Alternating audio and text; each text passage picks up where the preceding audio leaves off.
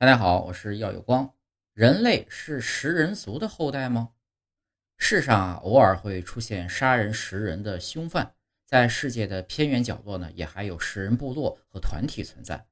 历史上呢，也有过众多因战争和饥荒等事件而食人的惨剧。但当下的人类已不再如此了。发表于《自然》报道期刊上的一则研究表明，现代人的基因中普遍存在一个基因，该基因呢，主要是为了抵抗人吃掉同类的蛋白质时产生的一些副作用。从基因上来说，我们是食人族的后代。人体存在的大名鼎鼎的原病毒和长期食人有关。现代人的基因中呢，都存在对抗原病毒侵袭的相关基因，这就意味着我们的祖先可能都吃过人，都广泛的遭到过原病毒的感染。